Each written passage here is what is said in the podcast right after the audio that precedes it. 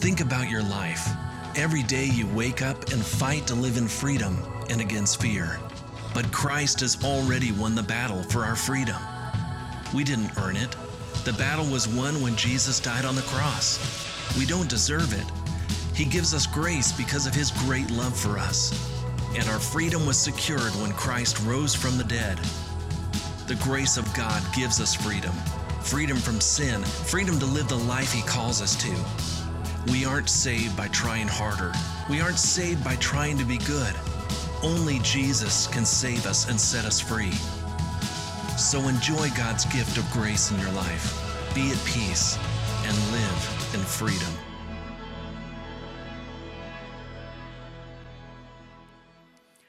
I want to welcome our Sugarland campus and our Missouri City campus together. I love it when we have the opportunity to be together as one church, and we do this morning, and so I welcome both of our campuses. We've been going through the book of Galatians together. It is a series about how to live in freedom. And we have arrived at the last message of this series. I want you to know that Pastor Juan Carlos Heredia and Pastor Libin Abraham have helped me in this series. They have actually done the background work for five of the messages, and they took us so much deeper than I would have been able to do by myself. And I just want to say thank you to these two men. They are amazingly brilliant, both of them. They are great pastors, and they are two of the best preachers in America, and I want us to say that we love them. Just give them a hand.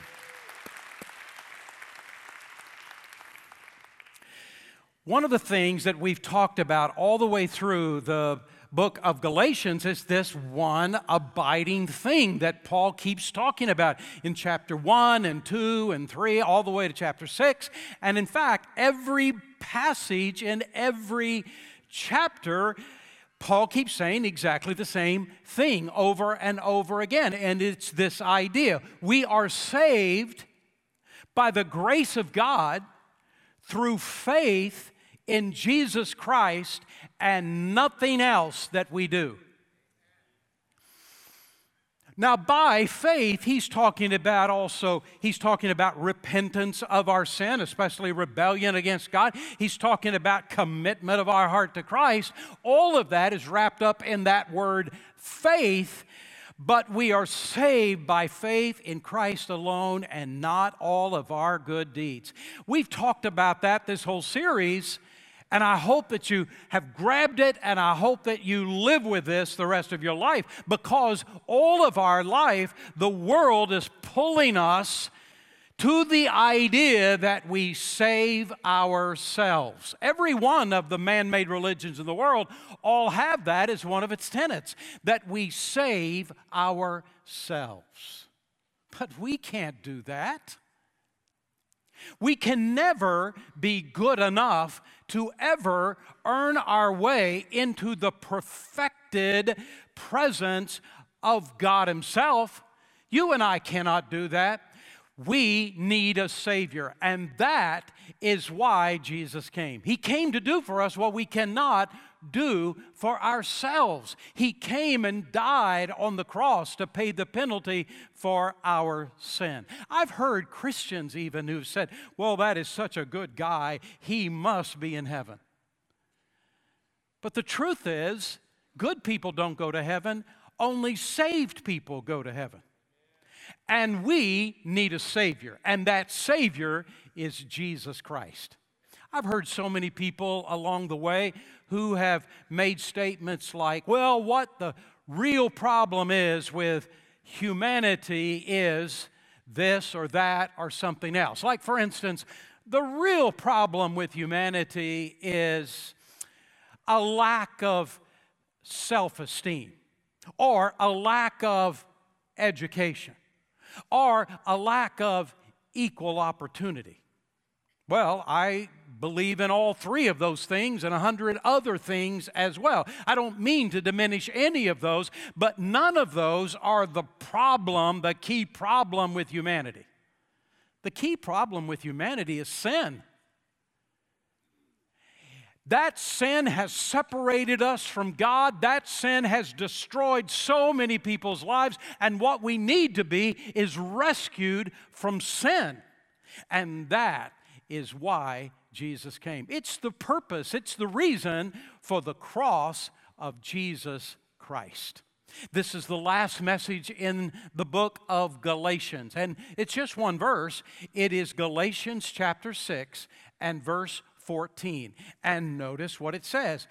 May I never boast except in the cross of our Lord Jesus Christ, through which the world has been crucified to me and I to the world. Paul says if we're ever going to brag about anything, make sure we're bragging about the cross of Jesus Christ. And that is what I want to talk to you about today. And the very first point that I want to make is this. Be proud of your Savior who died on that cross. It is not the cross that made Jesus special. It is Jesus that made the cross special. Did you know that in first century in the Roman Empire, the Roman government crucified thirty thousand Jewish men? thirty thousand Jewish men they crucified, and we don't know the names of twenty-nine thousand nine hundred ninety-nine of them. We only know the name of one man they crucified, and the only reason we know his name is that be, is because death could not hold him. He rose from the grave and demonstrated with his resurrection that everything he had said about himself and about God and about us was absolutely true, and demonstrated the fact that he is the Savior of the world. We call him Jesus. He is Jesus the Christ. The word Christ simply means the promised one, the Messiah, the Holy One of God. So how do we know that? What does that mean? Well, I'm going to ask eleven-year-old Jack Stockton to help explain it to us. Watch this video. In Genesis, Jesus Christ is the seed of the woman. In Exodus, he is the Passover lamb. In Leviticus, he is our high priest. In Numbers, he is the pillar of cloud by day and the pillar of fire by night. In Deuteronomy, he is the prophet like unto Moses. In Joshua, he is the captain of our salvation. In Judges, he is our judge and lawgiver. In Ruth, he is our kinsman redeemer. In First and Second Samuel, he is our trusted prophet. In Kings and Chronicles, he is our reigning king. In Ezra, he is the rebuilder of the broken down walls of human life. In Esther, he is our Mordecai. In Job, he is our ever-living redeemer. In Psalms, he is our shepherd. In Proverbs and Ecclesiastes, he is our wisdom. In Song of Solomon, he is our loving bridegroom. In Isaiah, he is the Prince of Peace. In Jeremiah, he is our righteous branch. In Lamentations, he is our weeping prophet. In Ezekiel, he is the wonderful four-faced man. In Daniel, he is the fourth man in life's fiery furnace. In Hosea, he is the faithful husband forever married to the backslider. In Joel, he's the baptizer with the Holy Ghost and fire. In Amos, he's our burden bearer. In Obadiah, he is mighty to save. In Jonah, he is our great foreign missionary. In Micah, he is the messenger of beautiful feet. In Nahum, he is the avenger of God's elect. In Habakkuk, he is God's evangelist crying, "Revive thy works in the midst of the years." In Zephaniah, he is our savior. In Haggai, he is the restorer of God's lost heritage. In Zechariah, he is the fountain opened up in the house of David for sin and uncleanliness. And in Malachi, he is the son of righteousness, rising with healing in his wings. In Matthew, he is the king of the Jews. In Mark, he is the servant. In Luke, he is the son of man, feeling what you feel. In John, he is the son of God. In Acts, he is the savior of the world. In Romans, he is the righteousness of God. In First Corinthians, he is the rock followed as Israel. In Second Corinthians, he is the triumphant one, giving victory. In Galatians, he is your liberty. He set you free. In Ephesians, he is the head of the church. In Philippians, he is your joy. In Colossians, he is your completeness. In First and Second Thessalonians, he is your hope. In First Timothy, he is your faith.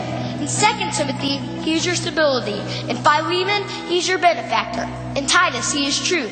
In Hebrews, he is your perfection. In James, he is the power behind your faith. In First Peter, he is your example. In Second Peter, he is your purity. In First John, he is your life. In Second John, he is your pattern. In Third John, he is your motivation. In Jude, he is the foundation of your faith. In Revelation, he is your coming king. He is the first and the last, the beginning and the end. He is the keeper of creation, the creator of all. He's the architect of the universe and the manager of all times. He always was, he always is, and he always will be. Unmoved, unchanged, undefeated, and never undone. He was bruised and brought healing. He was pierced and eased pain. He was persecuted and brought freedom. He was dead and brought life. He is risen and brings power. He reigns and brings peace. The world can't understand him. The armies can't defeat him. The schools can't explain him, and the leaders can't ignore him. Herod couldn't kill him. The Pharisees couldn't confuse him. The people couldn't hold him. Nero couldn't crush him. Hitler couldn't silence him. New Age can't replace him, and Oprah can't explain him away. He is life, love, longevity, and more. He is goodness, kindness, gentleness, and God. He is holy, righteous, mighty, powerful, pure. His ways are right. His word is eternal. His will is unchanging, and his mind is on me. He is my Redeemer. He is my Savior. He is my guide. He is my peace. He is my joy. He is my comfort. He is my Lord, and he rules my life.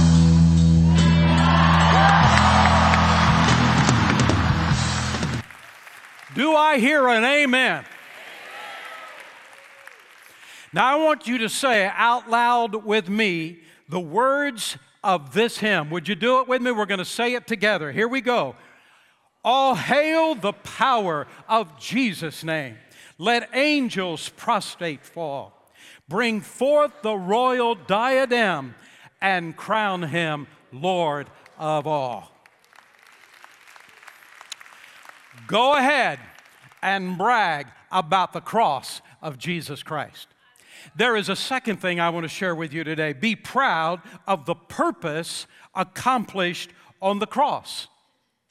If the Bible says anything to us, it says to us that God had a unique purpose for sending His Son to that cross. It was Peter who said in the book of Acts, chapter two, verse twenty-three, Jesus was crucified by the determined purpose and the foreknowledge of God.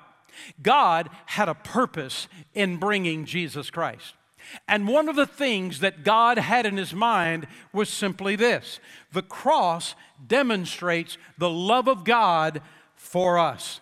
The Bible says in First John chapter four and verse ten, this is real love. Not that we love God, but that He loved us and sent His Son as a sacrifice to take away our sins. The cross is all we will ever need to be assured that God loves us. The Bible says in Romans chapter five and verse eight, God demonstrates His own love for us in this way. While we were still sinners, Christ died for us. For so long, I struggled with the word demonstrates. And the reason is because it's in the present tense. And I never could understand, why is it that he used the present tense, demonstrates, when all the verbs around that word were all in past tense? It sort of bugged me, you know, for a while of, why did he use the word demonstrated instead of demonstrates?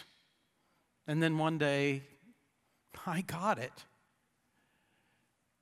The truth is, all of us, from time to time, need to be reassured of the love of God for us. Life is hard. We suffer injustices. We, we experience heartaches and heartbreaks in our life. And, and sometimes we look at how life is unfolding. We begin to wonder, does God still love me? We see the sins that we seem to do over and over, and there is a moment in time we stop and say, can God still love me? when our businesses are struggling and when someone close to us dies and when we're experiencing illness and pain, does God still love me? Where is the love of God in all the problems that I'm going through and all the struggles that I'm experiencing? Does God still love me? The Bible says in Romans chapter eight, if God was willing to sacrifice His own Son, don't you know that He will willingly then give you everything you need? God says to us, I don't always give it to you the way you prefer. I don't always do it the way you want me to do it, but I love you so much and I know what's coming in your life. Trust me, I love you. I care for you. And how can you know for sure? Go back to the cross. The cross is the greatest demonstration of the love of God. Just go back to the cross. One man put it this way: it was at the cross that man did his worst to God, but God did His best for man. So go ahead and brag about the cross of Jesus Christ. Second of all, at the cross of Jesus, the Old Testament law of God was completed. Paul has been teaching us this all through this book. Over and over, Paul compares the law of God in the Old Testament to the grace of God through Christ in the New Testament. And over and over, Paul taught us in the book of Galatians that the law was only to be temporary. It was, it was only to be a bridge between Abraham and the cross of Jesus Christ. That we are under grace now, not under law. We're not to follow the law as though somehow the law would save us. We are saved by the grace of God through faith in Jesus Christ alone, and nothing else we do. It is the grace of God that we now live under. Jesus Christ died on the cross to save us from our sin. It's the law of God in Ezekiel chapter eighteen verse twenty that says, the soul who sins, it shall die. And then in Romans chapter three verse twenty-three, and all have sinned and come short of the glory of God. The soul that sins, it shall die. Well, all of us are sinners. And in Romans chapter six verse twenty-three, the wages of our sin is death. But that's not all that Romans six twenty-three says. Romans six twenty-three says the wages of our sin is death, but the gift of God is eternal life through Jesus Christ our Lord. There was only two options. Either everyone had to die for their own sin, or one person died for the sins of everyone else. That's what he's saying in First John chapter two, verse two. Christ is the atoning sacrifice for our sins. And not only for ours, but also for the sins of the whole world. I owed a debt I could not pay. Jesus paid a debt He did not owe. And it's because of His death on the cross that you and I can now live. God took your and my sin, and He laid our sin on Jesus on the cross. And then He took the righteousness of Jesus, and He laid the righteousness of Jesus on you and I. And that's why the Bible says in Second Corinthians chapter five, verse twenty-one, for God made Jesus, who had no sin, to be sin for us, so that we in Him might have the righteousness of God. You and I are declared righteous before a holy God, even though we're sinners, because Jesus Christ on that cross died for our sins and carried our sins to the grave and gave to us His own righteousness. Go ahead and brag about the cross of Jesus Christ. But third of all, at the cross of Jesus, our eternal destiny and purpose was forever determined. First John chapter four, verse nine. God showed us how much He loved us by sending His one and only Son into the world so that we might have eternal life through Him. One day you're going to hear that Mark Hartman is dead. Don't believe a word of it. Because the truth is, I can't ever die. How in the world could you make a statement like that? Because of what Jesus said in John chapter eleven, verse twenty-five. Jesus said, I am the resurrection and the life. He who believes in me will live, though he, even though he dies. And whoever lives and believes in me will never die. My body will one day die, and so will yours. But who we are, our personality, our personhood, our soul, and our spirit, at the very moment that our body dies, we come up out of that dead body fully alive, fully us, fully knowing who we are, fully understanding the situation that we now find ourselves in, and transported immediately into the presence of God Himself. And when we arrive in heaven, there will be a reunion like Thanksgiving could never know. When we get to heaven, all those people that we knew that went, that died, their body died, and they went to be with the Lord, there they will be. And they will be there called. I believe the call goes out all over heaven.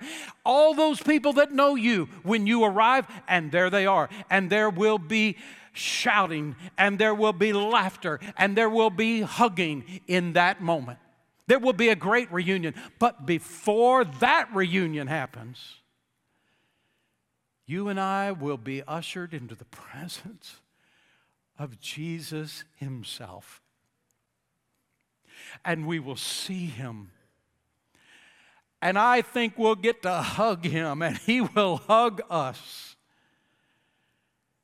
And we will get the privilege of saying thank you to the one who made heaven possible for us. But between then and now,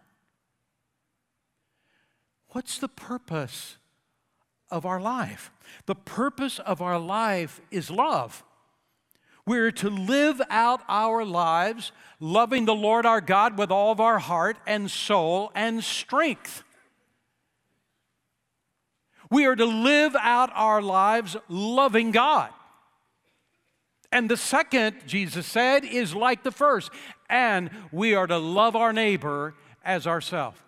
The whole purpose of life, Jesus taught us, was to love the Lord our God and to love others in our lives. It's love.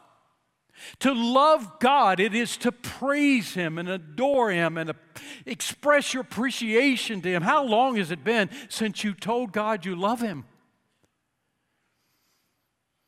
It is to obey Him and learn how to walk with Him. It's the purpose of life. And it is to love each other, love our neighbors as ourselves. The Bible says in Second Corinthians chapter five, verse fifteen, and He died for all. Who did He die for? He died for all.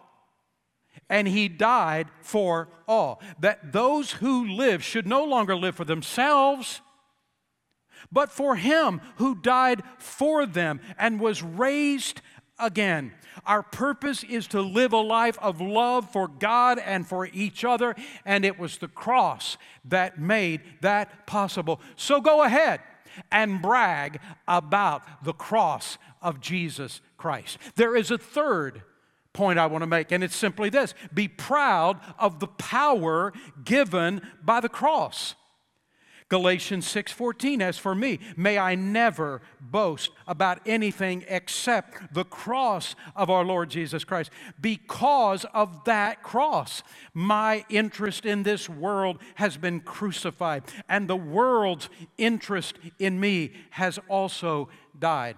The Bible says, Paul talking in Galatians two twenty, I am crucified with Christ. Nevertheless, I live, not, yet not I, but it is Christ who lives in me. And the life that I now live in the flesh, I live by faith in the Son of God who loved me and gave himself for me. To be crucified with Christ simply means that I lay aside my love for this world and my love for this world's standards and my love for this world's things, and I totally give my heart to Jesus Christ. Lord Jesus, I love you and I follow you. And you know what? The moment that that happens, you remember what Jesus said? That if you love me, the world will hate you because the world hated me. And Paul is simply saying, I've made my decision. This is how I will live my life. Alexander Solzhenitsyn, Alexander Solzhenitsyn, this is a picture of Alexander, was a great godly Christian man. He died in two thousand eight, but in the last part of nineteen eighties and the beginning of nineteen nineties, he was in a Russian concentration camp prison, for no other reason but his commitment to Jesus Christ. And every day in that prison, every single day in that prison, he got up at the break of dawn, and when he and he was finished when the sun went down, and he worked all day long, back-breaking labor and slow starvation every day that he was in that prison camp. Seven days a week, from sunup to sundown. And one day, he just got tired of it. He said, today, I'm dying. I can't take this anymore. I don't want to live. I don't have anything to live for. And he threw down his shovel. He sat on the bench nearby, and he knew that by sitting on the bench, that the guard would kill him. And he wanted that to happen. He sat on the bench, he bowed his head, and waited for death to come. But in a few moments, he felt a presence over his shoulder, and he looked up, and it was an old man that was one of the prisoners there, who had been there before Alexander arrived, and that old man, just wrinkles deep, crevices in his in his face, didn't say a word. He just took a stick, and at the feet of Alexander, he just scratched out a cross and walked away. Alexander said he was bent over looking at that cross, and he said it was sort of a A moment of hearing the voice of God, a, a moment of a renewed sense of purpose in my heart as God whispered in my heart, the reason I have you in this prison is to be leading these prisoners to Christ. And Alexander said, I realized I didn't want to die today. I've got a purpose for being here. And he said he got up from that bench, he went and took his shovel, and he kept right on working. And he said the next day when he woke up, he woke up with a whole different attitude. And all day long he was thinking, who can I talk to? Who can I share Christ with? And and, and the right moment I'll, I'll share Jesus with that prisoner and then the next prisoner. But what Alexander didn't know, see, this was early nineteen ninety-one. What Alexander didn't know is that in the latter part of nineteen ninety-one, the Soviet Union would crumble.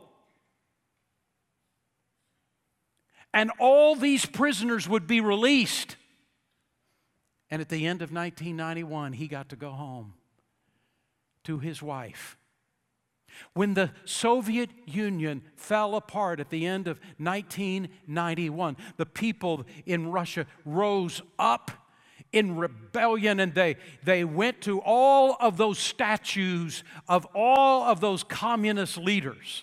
They were all over the place, and they went to one statue after another, and they, they began to, to break down the, the statues of those people who were supposed to be heroes, who they felt like were terrible human beings. And one of those was the head of the K G B, who is the secret police, and this is that image. And they didn't break the stand down, but they got up there and they knocked down that statue and they broke it into pieces. And then they erected something else on that base. And do you know what they erected? Take a look at this next picture. Today, today, you go to Russia, that's exactly what you'll see right there. The cross of Jesus Christ. The only hope that people have, that you and I know, who are hurting and, and, and going through such struggle and in this hateful world, is the cross. Thank God for the cross of Jesus Christ. Now, I'm going to ask on both campuses, I'm going to ask you to stand with me right now, and I want us to say the words of this hymn. And I want you to say it as though you were saying it to Jesus Christ himself. I mean with volume. I mean with, with emotion. I want you to speak out these words from this hymn. Are you ready? Here we go. Let's do it together. When I survey the wondrous cross where the young Prince of Glory died, my richest gain I count but loss and pour contempt on all my pride. Forbid it, Lord, that I should boast, save in the death of Christ my God. All the vain things that charm me most, I sacrifice them to his blood. Were the whole realm of nature mine, that were a present far too small. Love so amazing, so divine, demands my soul, my life, my all. Amen and amen. Go ahead and boast about the cross of Jesus Christ. Do you know Jesus as your Savior? Have you committed your heart by faith to him? You can do that today. You can give your heart to Jesus Christ today. Would you do it? Let's bow together for prayer. Father, we thank you so much for your love for us. We thank you for the sacrifice of Jesus Christ on that cross, who left heaven's glory, who took on human flesh, who went through all the struggles and the difficulties and the problems we experienced, who was tempted with all the sins that we're tempted with, and yet without sin. We thank you, Father, for the death of Jesus on that cross, for us dying in our place, for the resurrection of Jesus Christ. We thank you, Father, for the gift of eternal life that comes through Jesus Christ alone. Father, may today, on both campuses, may today, many come to know Jesus Christ as their personal Lord and Savior. I pray in Jesus' name, amen.